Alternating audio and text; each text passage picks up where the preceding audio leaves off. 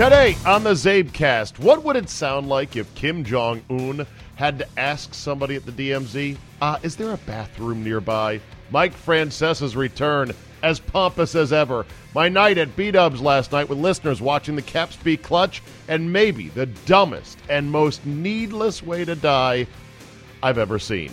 If you've got 45 minutes to kill, then buckle up and let's go. Here we go.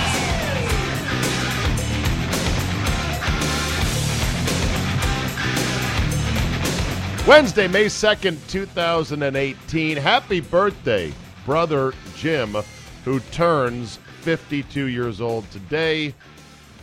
Hopefully, you get out there and do something you like to do today. Thanks for pressing play here on the Zabecast. Thanks for being able to tolerate just one last hour, or almost an hour, of little old me. Went to B Dubs last night in Gaithersburg. Myself, Scott Lynn, and Steve Solomon, the whole show clan up the road from our Rockville studios. And we went last night as just sort of a impromptu, I suggested it, unpaid appearance of sorts, a sort of a listener outreach in which because Buffalo Wild Wings had signed on as a sponsor this year of the station, and I do genuinely like going there because you know I'm a big wing fanatic. I said, "Hey, why don't we, if if your franchisees don't mind, uh, why don't you let me bring a couple of listeners and we'll talk about it and tweet about it and just, you know, further tell people, you know, B Dubs, great place to go. So they said, fine, you can do that. So I invited four listeners to come and bring a friend. And of course, the wings were on me. Beer not included. Neither was the tip, which we did take care of. More on that in a second. And the wings, of course, were really on the station. And they were on the marketing department of Buffalo Wild Wings. But okay, I didn't go out of pocket, but still, I gave my generous time and face and attention to my listeners, whom I love every single one of them. And I love hearing how they consume the show, and I love hearing feedback about what they think of this and what they think of that. And there's always that little bit of gossip about other people on the station. And I really love this guy. I don't like that guy so much. And believe me, I'm sure they say that about me when Doc Walker or Chris Cooley or Bram Weinstein or Scott Jackson go out and meet people. That's Czaban. He's an asshole. I hate that guy. So, yeah, it was just great to meet everyone. Great stories. Interesting how far flung in terms of age and background and life experience the listeners of my show are. And it's cool to get them together and just to hear everyone's story. Uh, Will Durkee was one of the first guys to respond. He played ice hockey in the area in Bowie growing up, uh, played ice hockey at VMI, and brought his lovely bride to be from Brazil, and I, God, I forgot her name. It's killing me. I got to get a system for learning and remembering names better. I know there's a lot of books on it out there and tricks and whatever. And there was that great scene in The Office where Michael Scott uses his patented method for remembering guys like Big Face and Pimplehead and you're uh, overweight, whatever. But I come to these events and I meet six, seven, eight people right like that bing, bang, boom, bang, boom. And they're usually very basic names John, Bill, Tim, Jay, Roger. It's not like names you would regular uh, that would be easy to remember. Hi, I'm Ezekiel. Oh, hi, I'm Jebediah. Anyone can remember that. Who's the Jay? Who's the John? Who's the Bill? Who's the Tim? It gets to be a bit confusing. I need to do better at that, but I'll I'll try. I almost think that maybe I should just literally have a piece of paper and just say, "Hold on a second, let me get your name." Last name. Maybe I could ask for people's emails, like, "Hey, I want to keep in touch." So, uh, okay, what's your name? All right, all right, Will, and uh, uh, last name and uh, your email. But then that gets tedious, and that sort of ruins the moment as well. Anyway, uh, Will's lovely bride to be, they're getting married in three months, is from Brazil. And when I was talking to her and meeting her, I'm like, "You don't sound Brazilian. Like, how long have you been in the states?" She's like, three years. I'm like, all right, well uh, America is beating that accent right out of you. But uh, she was great. Um, she loves hockey now, despite not having played it or been into it. I mean, she's from Brazil, right? Why would she be into ice hockey, being from Brazil? But Will taught her the game, even taught her how to skate.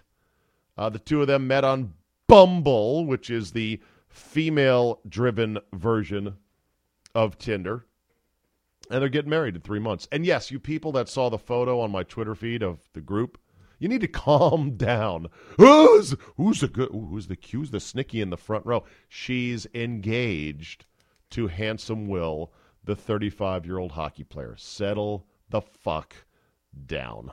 Also, Joni was uh, there, brought uh, her husband uh, Paul with her. Joni is a former FBI field officer, still works in the uh, in the bureau, but in management, and was telling stories about you know traipsing through the woods, tracking white supremacist groups in the far west, where they would set up you know booby traps, and tripwires, and crazy shit like that. Joni is great, and uh, she once Joni her claim to fame with my show is that at the Super Bowl one year when I was doing the show with Chris Cooley in the afternoons. Cooley, being a forgetful guy that just leaves stuff lying around, left his belt, his belt, at the radio broadcast position at Radio Row. And I said, you know what? I'm going to teach him a lesson. And I put a picture of the belt up on eBay. I'm like, genuine Chris Cooley worn belt, size 34, whatever the case was. And Joni bid on it because she's a big listener and a big fan. It was a big joke, and I ended up showing the listing to Cooley. Cooley's like, Did I leave my belt here the next day? And I go, I don't know. I haven't seen it. And then I pretend to go, Hey, man, I was just on eBay. This is weird. Is this the belt here? And I show Cooley the eBay listing for his belt, and he just sort of rolls his eyes. He's like, Yeah, ha ha.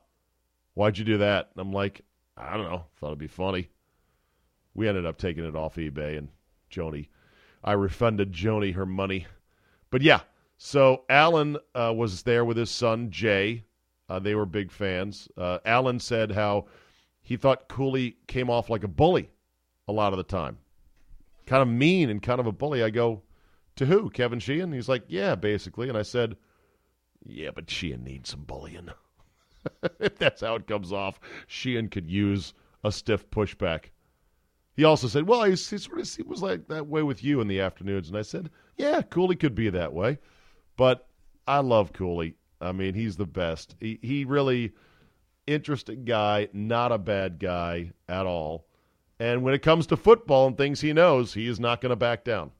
Not going to back down. So I didn't mind that, but it was funny just to hear that. Neil in Rockville, the longtime show counsel, show lawyer, was there. Joe Foster was there. He was in our fantasy league. Solly was there, pimping for votes with his T-shirts. Vote Steve Solomon for Montgomery County Council. Uh, elections coming up June 24th for those who live in Montgomery County, Maryland. Uh, make sure to vote, or better yet, vote absentee. You can vote anytime right now. Let's put Solly in office so someday he can resign from office in disgrace. Just kidding.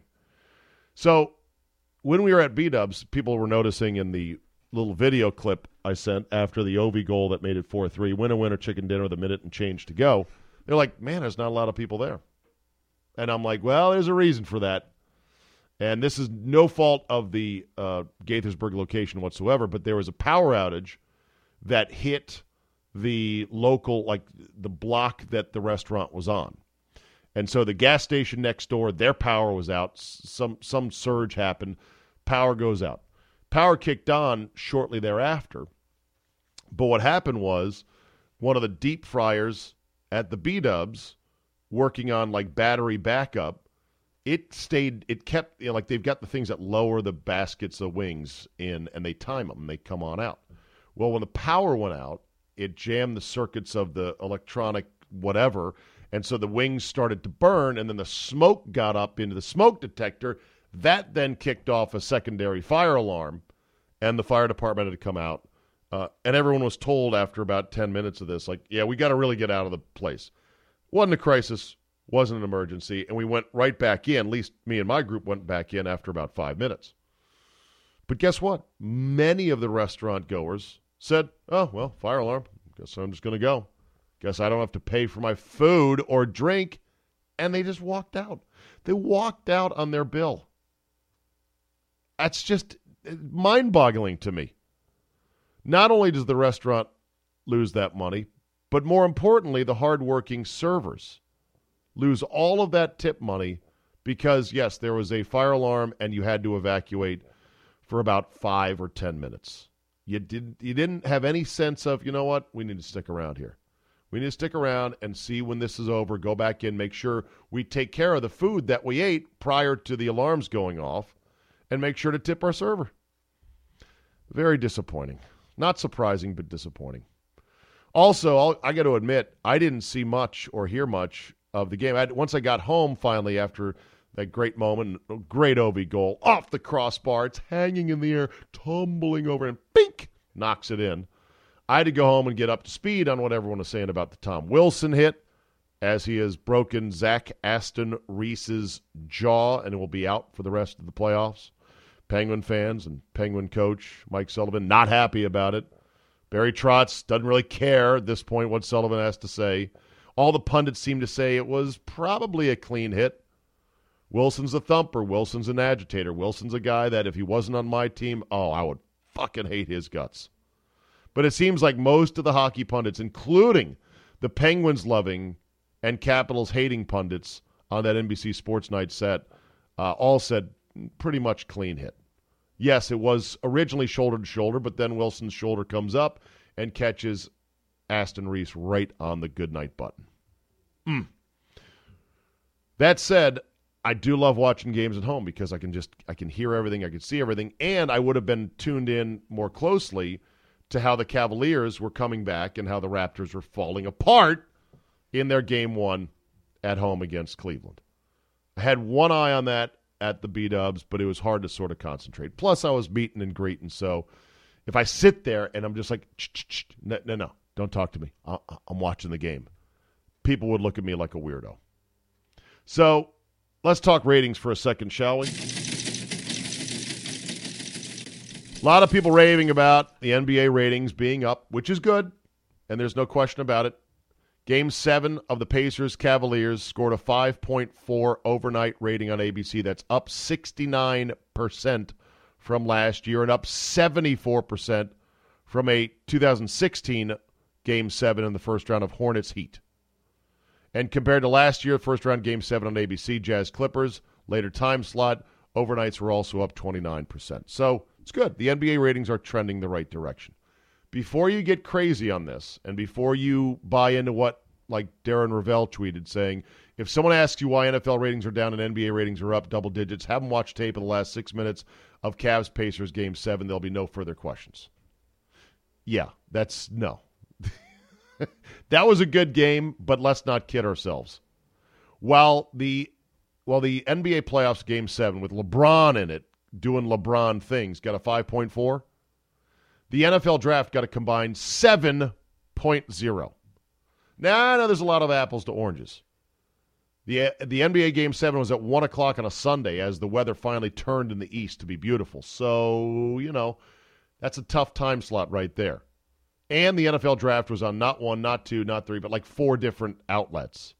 So, what if you put the Game 7 Cavs Pacers on four different channels? Would it get better than the NFL draft? Probably not, but I don't know. Maybe it would help, I guess. Here's the bottom line forget all that. Game 7 LeBron NFL draft. The draft, the draft gets better ratings than the NBA and their game sevens. I know it's the first round. Let's see if LeBron makes it to the championships, the Eastern Conference finals against the Sixers and his presumptive next team and a young Joel Embiid and trust the process and those ratings will be very good as well. But the whole notion of look, the NBA's ratings are rising and the NFL's ratings are falling, that would be like a neighbor who doesn't have a pool coming up to the fence line, looking at your pool, going, "Hey neighbor, I noticed your pool is starting to lose some water. That looks like it's evaporating. Uh, you can see by the edge of the pool, by the tile, it's a couple inches down. Might want to take a look at refilling that. Meanwhile, look at my bird bath over here. See that thing? That, that bird bath right there used to almost not have any water. Look, it's almost full now, that bird bath, because of that rain we got the other day. So, yeah. Get a load of my bird bath. Uh, how to fill that pool. Oh, watch out, your pool's uh, starting to lose water, evaporating a little bit. That's the NFL to the NBA. It's a pool versus a bird bath. So let's not get carried away. On the subject of ratings, We'll see what happens to Mike Francesa and his ratings in this comeback. His first day back on the job after an 18 month retirement that was followed by four and a half months of sheer panic as he realized nobody really gives a shit about me outside of New York City. No media companies are going to clamor to pay me three, four million dollars a year or whatever it was he was making the last go round at WFAN. Mike Francesa made his comeback, and it wasn't long before a caller decided to go ahead and just jump right into it. This was this is from, by the way, the uh, Twitter account back after this, back after this, which is what Francesa says back after back after this. At back after this, also called Funhouse, now relabeled the Funhouse app because Francesa's talking about this app. Here was Francesa getting it from a caller right away. Hilarious. Rob in Brooklyn, what's up, Rob? Mike, how you doing? Good, what's happening? I'm just trying to understand something. Go ahead. You take a year and a half retirement tour, longer than Jeter, longer than A Rod, Mm-hmm. and now here you are back three months later, like it was just your summer vacation. Mm-hmm. Why'd you retire in the first place? I retired because I was retired. I really left. You know, sometimes Yeah, things but happen. I knew you weren't retiring because you said you had like other offers and stuff, and now here you are back where you started. Man, So, what's, the- what's, the- what's, little- what's the problem? So what's the problem? I'm back. What's the problem? I mean, it's problem. Other people took the job. Yeah. You know, I mean, I'm not saying they Well- were great, but you Well, know, they're still you here. know, though. They didn't, of they, people- they, they, they didn't lose their job. Yeah, I love that. They didn't lose their job. They just lost their time slot, and they left other jobs to presumably become the new fixture in New York City, an afternoon drive, which is way more valuable than middays, where the CMB show is now. Okay. No, I didn't say they lost. I mean, next year they'll lose their job when they. Well, how do you know that? but- You don't know that. But I don't understand what your what was your motive for leaving. I, I think you overplayed your hand. I, didn't, I never overplayed my hand. I retired and I meant retirement. I, it, it- I didn't overplay my hand. But First you- of all, you- you uh, over. you Listen, retired. listen. You said you had Overplaying. Well, I, I, I, listen. I met with people who I love it. I.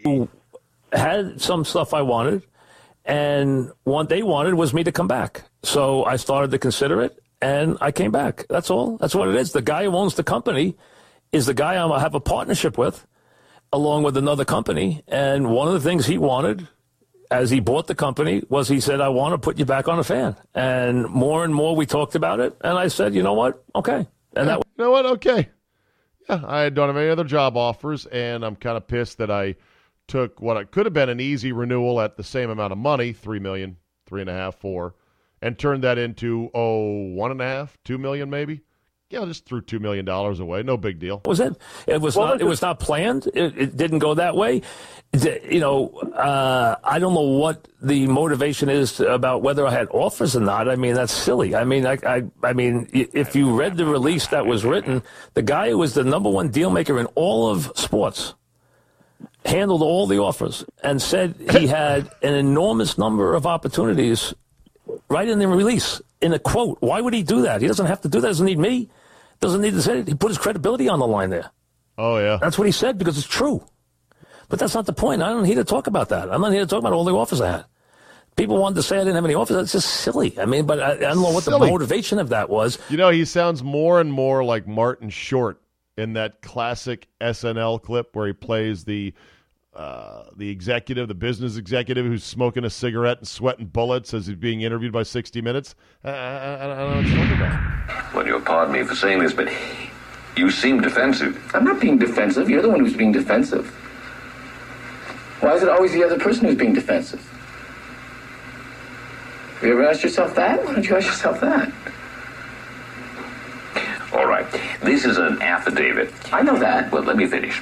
This is an affidavit from a woman who's got severe nerve damage on her upper thighs from sitting on one of your defective whoopee cushions. Here, read it. You read it.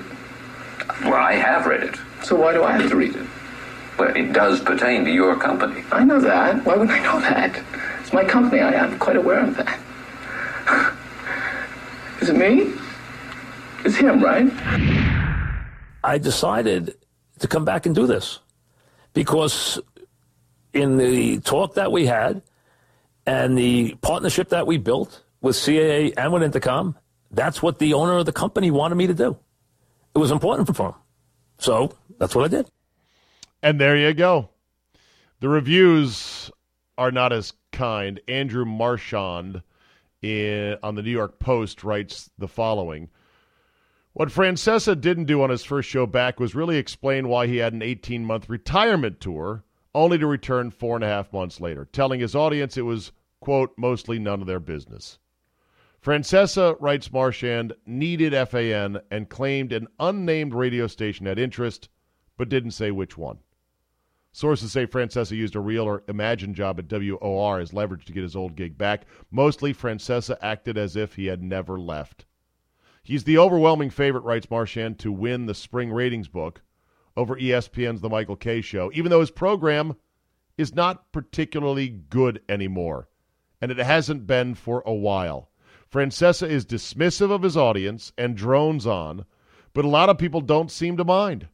For his diehards, Francesa's thick Long Island accent was the return Tuesday of the soundtrack of their childhoods, or just a familiar voice that has aged with them.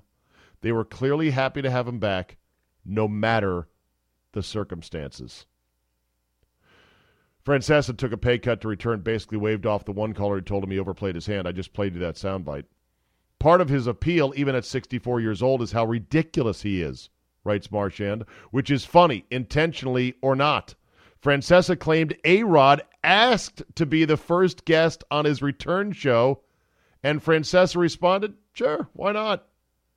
It's hard to believe, writes Marchand Rodriguez, ever said anything like, Hey, J-Lo, did you hear about it? Mike's on. I've got to be the first guest. Hopefully, Mike will let me be the first guest. Ooh, I'm going to text him. A theme of the show is how Francesa has noticed that apps are where everything is going regarding video and audio. Said Francesa, apps are the future. He said that his app is going to come out sometime in August and said, quote, there are things that are, there are going to be things that haven't been done before, quote unquote. Writes Marchand in the New York Post, for that to be true, someone will have to work. And there's and there continued to be a laziness to Francesa's show. When he had Eli Manning on, he failed to ask even one question specifically about Saquon Barkley. Jesus, really? Also, wouldn't it have been nice to know what Manning had thought leading up to the draft? And on the big night, it wasn't even asked. Manning, to his credit, did snap off the best line of the show, kidding Francesa, quote, that was the shortest retirement I've ever seen. By himself, writes Marchand, Francesa just drones on, living on reputation more than anything else. But he is right. It is a different world, and it's hard for a talk show host to stick out because everyone with these new up and coming apps now has a voice. Francesa is still a big deal because of his history, but listening to all three and a half hours of his show felt more like work than joy. And it seemed like he owed his loyal listeners a little more. Andrew Marchand writing in the Post. No, actually, he gave his listeners exactly what I think they want and exactly what they like about him. He gave them arrogance. Francesa's brand is unalloyed, sheer, and at times delusional arrogance. And that is his brand. That's his product. That's what he does best. And he delivered. It's fascinating. God bless him. He's back. There's an app coming out. Hey, Zabe, why don't you get an app? why do I need an app? Got iTunes. I've got Libsyn. I've got Spotify. I've got Stitcher. I've got all this. I've got you, my listeners. And I thank you for that. Hey, let's talk to my older brothers from up north, Bob and Brian. We're already recording this, so that's What? good. So yeah, we can run right into Jeez, this. I don't. These soft opens that you have here, Steve, you catch me so off guard. Well, hey, you know I'm what? used to a rigid broadcast protocol. I Uh, still joining do us fours now. and sixes and three and four of a kind and a small straight. One, two, three. No, Joining me now on the Zabecast, renowned FM shock jocks, Bob and Brian. Hey, man, breaking all the rules. What are we doing breaking the rules? We're making new rules, then we're breaking the rules. Yeah, exactly. You know who's breaking the rules? Kim Jong Un. Brian, I've been waiting all week to tee you up on the Zabecast for our good buddy Kim Jong Un.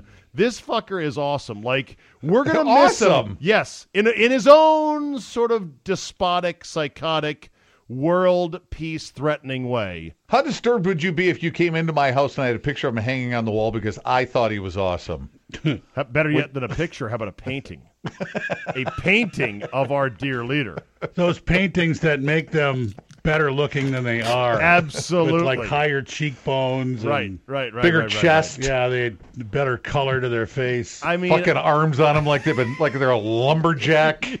You know, just just fucking ripped. So I've been dying to ask you, Brian, because you're a student of world affairs and you have a good long view perspective on these things. Do you think this nuclear peace is real between North and South Korea? Well, I think Trump wants to get rid of the nuclear weapons there, so he leaned on China with this steel tariff to lean on North Korea to quit fucking around with nuclear weapons. Right. It's bad for business. In Yeah, other words, the so, Sopranos uh, approach of, hey, you know what? The- Life is going to get shittier for you guys if you keep going down this road. So I think this is from pressure from China, from pressure from Trump. But this is all it took, though? It has to be more than this. Like, I was reading about how some Chinese scientists had figured out that the height of the mountain under which Kim Jong un was blowing off his firecrackers had shrunk. And they surmised that there was a collapse of his underground nuke testing facility. And that not only is that rendering it unuse, uh, not useful, unuseful, useless Useless. unusable. That's the word I'm looking for. But it's near a volcano that could go off and really fuck up China. And that was like, and that was like, in yeah, true in true bad guy form, where do you have your lair? but under a by mountain. By a Well, a volcano. Oh, yeah, it's the most evil of places. of all of all layers. Yeah, James Bond did it. It's one of his Oh, undercover brother. a volcano. Yeah. yeah, yeah. That's where you go, Steve. but this was Where's the China. bad guy? This was China going, hey, you're going to fuck this volcano up and it's going to fuck our country up, so knock it off already. We're done with this. Kind of like the mom and dad who let the kid blow off firecrackers in his room until he blew a, do- a hole in the door, right, Bob? And now the mom and dad are like, that's enough. What the fuck? What the fuck? right? What are you a fucking idiot? Yeah, you fucking idiot. And now I got the neighbors calling the police on me, which would be Trump and the steel tariffs. Enough of this shit. I'm finally going to crack down. This is now washing up on my shore. But is it real? Is it going to last? Or are they going to, or is Kim Jong un going to cheat and start saying, you know what, now I'm blowing off nukes again? Well, Well, if his uh, nuclear uh, facility volcano collapsed on itself, that might be a really good time for him to get out. And Right. Get out of the biz. if he starts getting his people fed, that might be a really good way to stay out of it. So you saw a Casino, right, Steve-O? yeah, I love casino. And remember when the guy who played Billy Bats in uh, in uh, Goodfellas, and Okay. he was uh, he was Frank Leotardo in uh, in The Sopranos. That guy when he went when he went back home and they they were asking him questions and he lied and he said I couldn't tell him that they they had him all killed if I told him the truth. That's kind of where uh, the Funyun is. If he lies to China, they'll kill you if they find out you're lying. You're done. Really? Lying to China is not in his best interest. Yeah, we shut that down. Don't worry about it. the great Frank Vincent, who played Frank Vincent, Phil yeah. Leotardo. Who was actually uh, he Died, was what, died in September. Yeah, he was. Uh, we had him on the show a few years ago. He was. Uh, he was in a band. He was like a clarinet player. He started out doing that as a as a young man and got into acting. Kind of like how Uncle June sang songs and produced Yeah. albums. Had Oh, him right, on. yeah. yeah, we had him Yeah. on. Yeah, he was Yeah. pushing. He was pushing an album. Frank Vincent in Raging Bull, Goodfellas, and Casino, amongst other movies involving gangsters, because he had the perfect gangster look, the perfect mafia guy look. So uh, what? casino. Did he get the hell belted out of him in the cornfield? Good. No, he beat the hell out of Joe Pesci and his brother in Casino and threw him into the hole in the cornfield. He's the guy who Right. baits him out there. Right. He's the guy with the bat. Yeah. Oh fuck! Did you know what, Bob? Thanks for reminding me of that scene. Now my day is ruined. My Tuesday What? is fu- yeah. That's a horrible. All right, just take scene. that. Just take that. And just, I can hardly eat corn anymore. Tweak it a little till you get to the copier mashing scene in Office Space. It's just a step away. It's just the same. But a copier is not a human being. yeah, and you can't that's imagine. why you'd re- you should think of that instead of oh. the cornfield scene. So back to Kim Jong Un. So at that little meet and greet there at the denuclearized or demilitarized zone, he the most highly militarized place in the world. irony alert, ding, ding, ding. He had security that was running with his car, a phalanx of security officers in perfectly matching black suits with black thin ties, hup, hup, hup, hup, hup, Yeah, it was like the Men in. Black uh, escort. That's awesome. Like he's never heard of motorcycles, apparently. Well, here Uh, let's just let's just let's just Oh, he wants his people in shape. except for him. How? Okay. Right. Fat fuck. Well, All right. How Have do a you salad, think, you fat Hey, what- fuck. Yeah, yeah, you're right. Watch, watch how you use that. I'm a fat fuck. I was referring to the most car evil. before you flip it over, you fat. Get off my car before you flip it over, you. Tony So- was no How do you skinny know, right. either. How do There you think? How do you think he trains? Do you think Kim Jong Un trains those guys personally by leaning out the window of his armored SUV with a bullhorn, telling them to hurry up? Fata, fata. And then the slowest. no. How about every day they run 5K alongside that car at an insane clip, like 15 miles? What would be a fast clip to run for any length of time? 15 miles an hour? They'd be flying. 10 That's miles that's an hour. moving pretty. How about 10, eight? How about eight miles an For hour? For me, six miles an hour is a good clip. Um, a if you, jog. if you run slow, slowly, and don't keep up, that might be seen as an insult to the dear leader. Right, like I'm thinking to train that outfit. It's like, he- hey, you're supposed to keep up here because you're keeping me from being killed by I think- I think every day starts with 50 of those guys. At the start of this, it's like American Idol, but you die. and and the first day, the last, the slowest guy of the 50 gets blown up by a mortar in front of the other 49. that could then- very well be. then the And next day- the but uh, next day Also, they- the problem you're running into there is you're you're just so out of energy and so fatigued. That's what I was waiting to been get having, to. You've been on the dirt diet okay, for so five years. Well, hold on. If something happens to the dear leader, and now I have to swing into action as a bodyguard, I've been running four miles next to the car. I'm exhausted. I have no energy to save your fucking Right, life. right, what are you gonna dumb do? Fucking leader. You're just, you're now just, what are you gonna do? You're just hanging on the guy's lapels, like, Yeah, Yeah. I yeah, gotta get him in here. yeah. It makes no sense. Shake him a little Give bit. them No. motorcycles. Give him go karts. Give him Right. Give ooh, 'em, uh, ooh, they could have Shriners like go, Segways. Shriners and go karts with the little fez hats doing figure eights around his car. What kind of car is that, by the way? Have you looked at the car it's a Mercedes to- Benz. Yeah. So Yeah, what kind they- of motorcycles would they get? Good ones.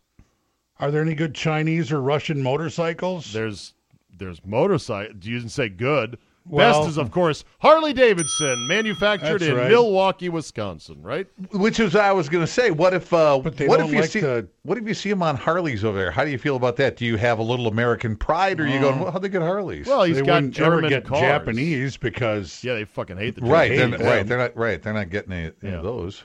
Well, uh, I think they should. Uh, it would be Maybe great. triumphs from Great Britain. All right, so let's say so let's say someone close to Kim Jong Un convinces him, "Hey, these dudes running alongside your car not a good idea." Because they're just going to get machine gunned down by somebody up in a Right. sniper's nest, and they're going to be too tired if anyone runs at your car. Hey, you got to go we've hands got, on. Good luck. Yeah, we've got armored locks, we've got armored this, armored that. You don't need these fuckers. Oh yes, but they'll look a cool. Yeah, I know it looks cool, dear leader, but I'm just trying to use the best manpower we can. hit. Yeah, you, if you're worried about looking cool, do something about that haircut. So okay. let's I think he looks like Mao. I think he looks like Mao. He does. So, but his smile, though, I gotta say, it's infectious. really? It's Yes! a winning, happy smile. Yes, when I see Like his when he stepped across that little concrete border thing, it was like a, oh, how you doing? and he's hugging, he's hugging the guy from South Korea. all vice. like like Favre. Put it on my eyes. I want to see him go to an amusement park and just get a big cotton candy and get They on a roller plenty of 'em. coaster. They have plenty of them there. They have them all. No, American amusement park. A They have- real- they have- they have North amusement Korean parks. amusement They just don't have anyone. Oh yeah, they built them.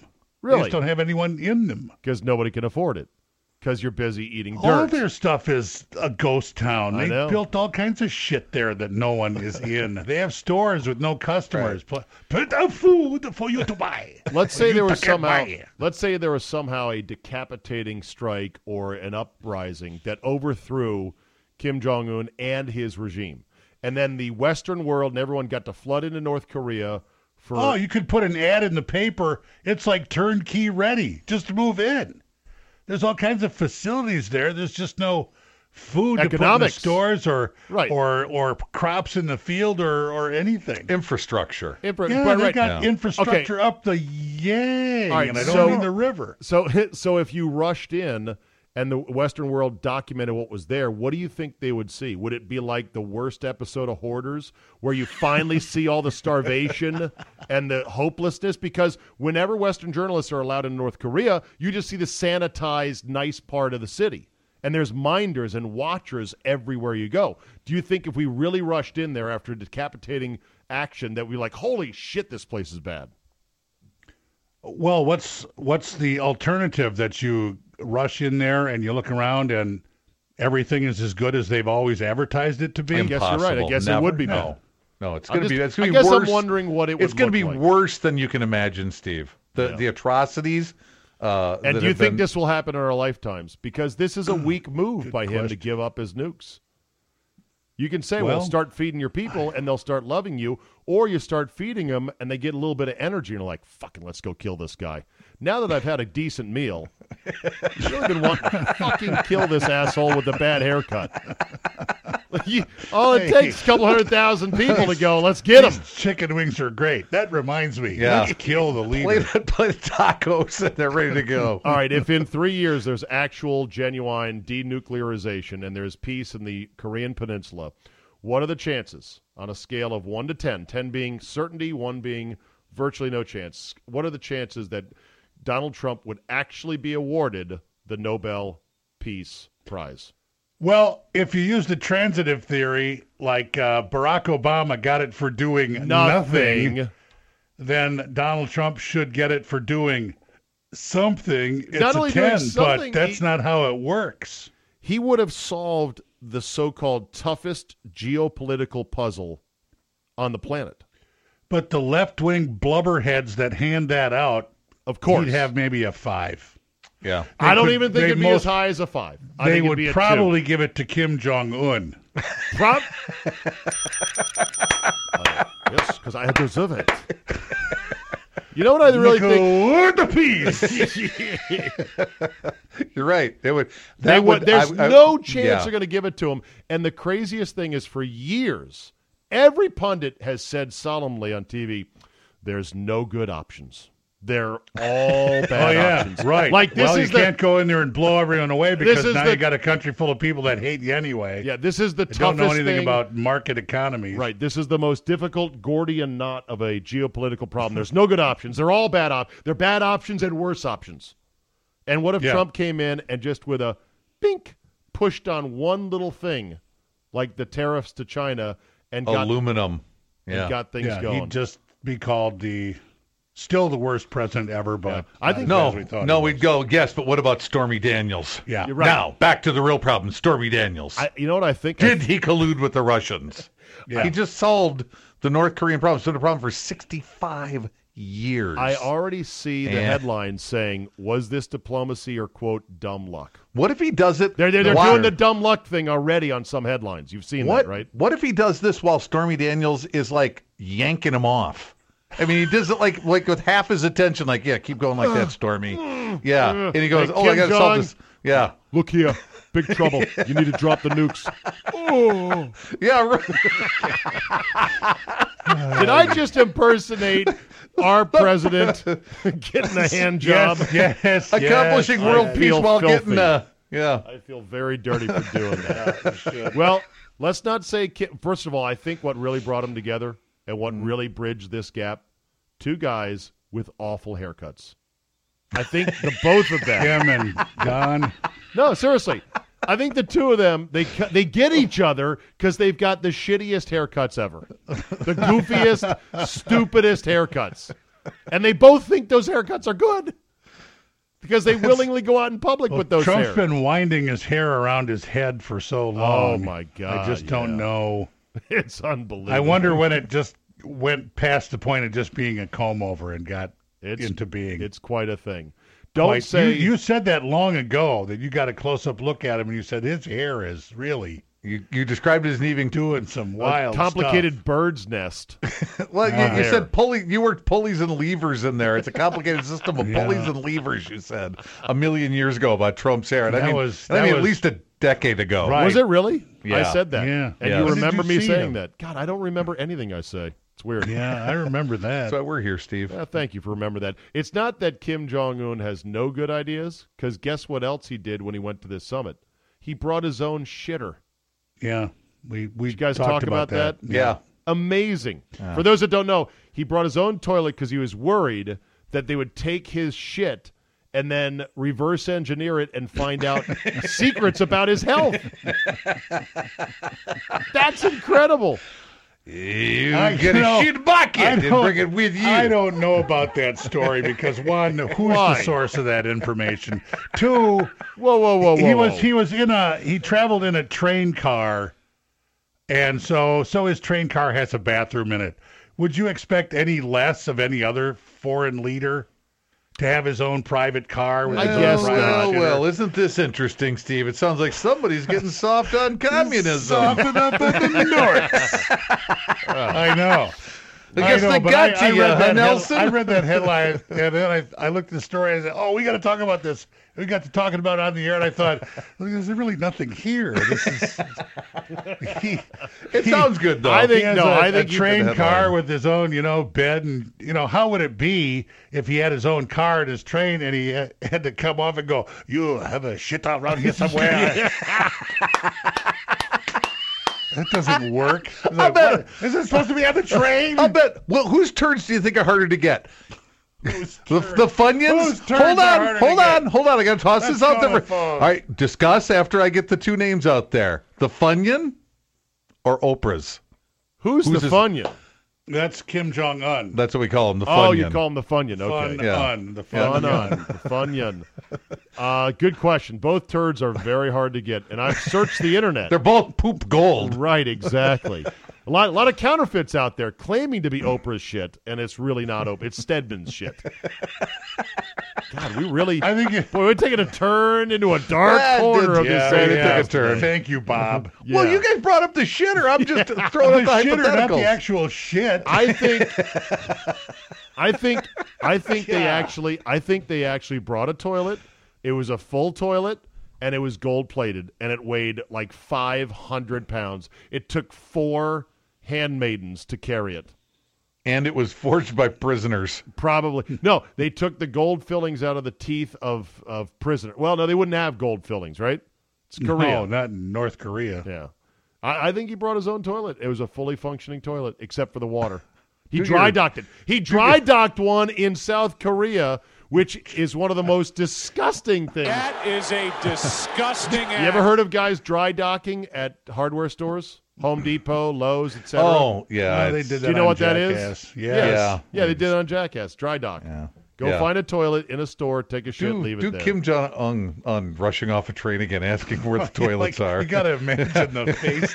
Though. oh, like he just had a big oh, dinner. like he just had a big Oh. bowl of chopped suey and it's not sitting right. You got the, you got the, you got the, you know. Oh boy. oh boy. Oh, I eat something don't agree with me. Uh, Engineers forget to put shit on a railroad car. How about this? who, who does that? How scared would you be to be the guy to knock on the door of the shitter to see if he's okay? I'm in here! God, leave me alone. Execute that man. There is no crack on my business. Dear Jake, say, you occupy. Yeah, I would be what's the afraid. guy to- got to do to shit in peace around here? Come on! I, I'm going. You know, the only downside of this whole uh, thing with uh, you know a peaceful North and South Korea, if they end up getting rid of the DMZ, there's one downside. There's only one small thing, Brian, that's not great about. It. They've it. already started dismantling the speakers. Yeah. Uh, that they uh, used really to- yeah, they're- Blair they're- uh, yeah. to blare propaganda across the way. Yes. K-pop music into North Korea. Yeah. The only downside So no is- more Psy for North Korea. Oh, Gangnam Style. Whoop, Gangnam Style. Whoop, whoop. God, I love that. I hope Psy, whoop, whoop, whoop, I hope Psy someday pa- plays a sold out concert in Pyeongchang in North Korea. That, would would be be awesome. one of the more wonderful things uh, geopolitically Pyong, we'd have. Pyeongchang is in South Korea. Oh, Pyongyang. Pyongyang. Yeah, they should probably change those names Well, in case you get a, a plane ticket to the wrong place. Because even if we were to even if we were to reunite the Koreas, the North is going to suck for quite some time. Going to take They're a while probably- to get them up to speed. just as confused by San Francisco and San Isidro. Sure. San Yeah. Francisco cocksucker. Pyongyang cocksucker. okay, so the only downside Okay. That's as a Deadwood reference, by the way. the only would. downside as we exit here is that I wanted to someday take a road win, get a road win in the DMZ. A road win in the DMZ was one of the the, most hardest road dangerous wins. place on earth. Yes, to be able to take a shit, to have the nerves of steel, Bob, to pinch one out in the middle of the DMZ. If they get rid of the DMZ, that's a great. It's like a, it's like a stadium that's closed. You can no longer get a road win there if it's closed. This is your life goal. Did I say that? Well, I said it was yeah. on my list. Okay. It's got a list.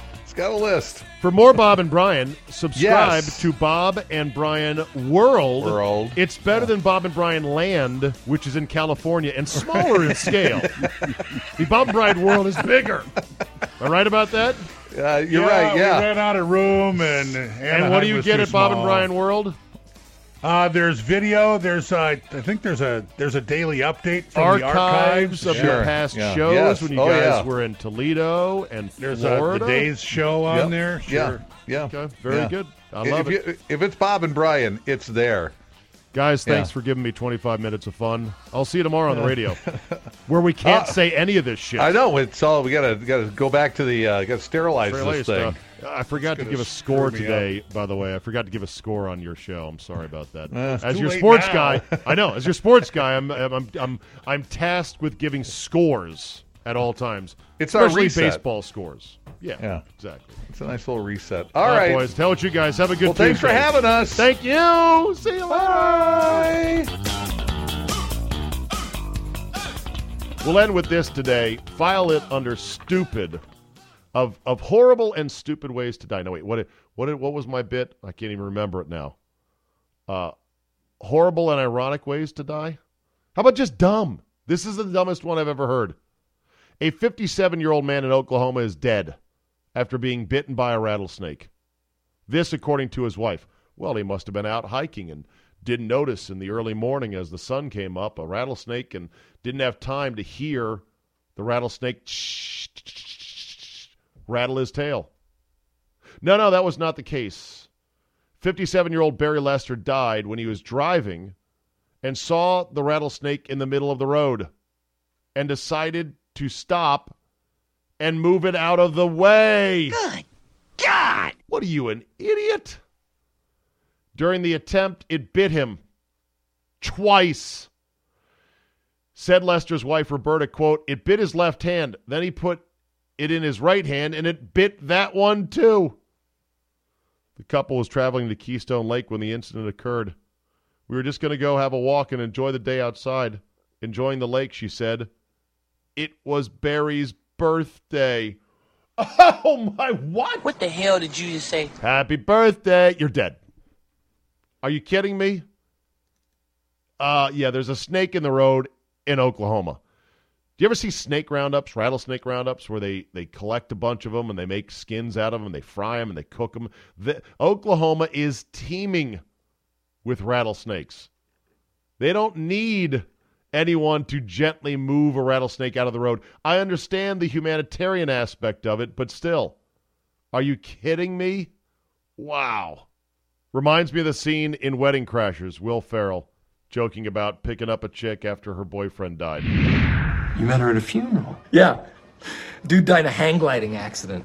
What an idiot. oh, I'm hang gliding, honey. Take a good picture. I'm dead. What a freak. Ah, take a picture. I'm hang gliding. Ah, bam, I'm dead. Idiot. Hey, I'm moving a snake out of the road. Ooh, it bit me in, in my hand. Let me let me go use my other hand. Ooh, it bit me in that hand.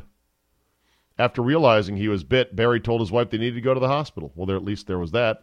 They rushed to meet the ambulance at their home, which would then take him to a nearby hospital in Tulsa. But then Barry's head suddenly dropped, she said, and that was it. Emergency officials tried to revive the 57 year old, but it was too late. He died from a combination of the rattlesnake bite and an existing heart condition. Yeah, that would suck as well. The story says Barry had wrangled snakes before, which is why, according to his wife, he was confident he could move the rattler safely from the road. But now his wife has a warning for others don't mess with snakes. If you hear it rattling, you leave it alone. Well, no fucking shit. Here is a snake that has a deadly poison in its fangs, and it also has a rattle at the end of its tail. The only snake in the world that has such a thing. For one reason to warn people hey, fuck you. I'm a rattlesnake. I'm poisonous. I could bite you, could fuck up your day, maybe kill you. I wouldn't grab me. I wouldn't step on me. I wouldn't come near me. And yet, a guy still didn't take the rattle to heart. Rest in peace, Barry. You did, you died doing what you love doing, or something like that. That'll do it for today. Thank you so much for listening. As always, you know the drill. Tell two friends. Tell the guy who cleans your pool. Leave a positive review. Download, subscribe at all the major podcast outlets. And as Alex Ovechkin once said before the season, I kid you not, this is a real quote. He said, We are not going to be suck this year. Thanks for listening, and we will see you next time.